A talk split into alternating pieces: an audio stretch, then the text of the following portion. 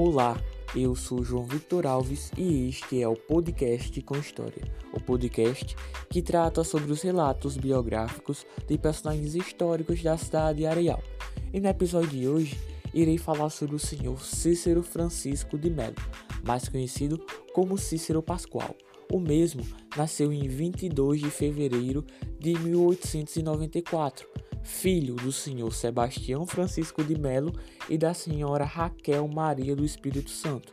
Em sua vida, ele foi casado com a senhora Antônia Aires, tendo desse casamento 18 filhos, sendo que apenas 10 sobreviveram.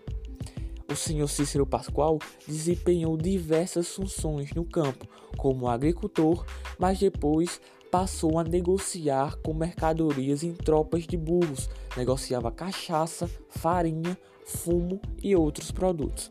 Ele foi um dos primeiros habitantes de Areal a possuir uma bicicleta motor, que naquele tempo era uma grande inovação.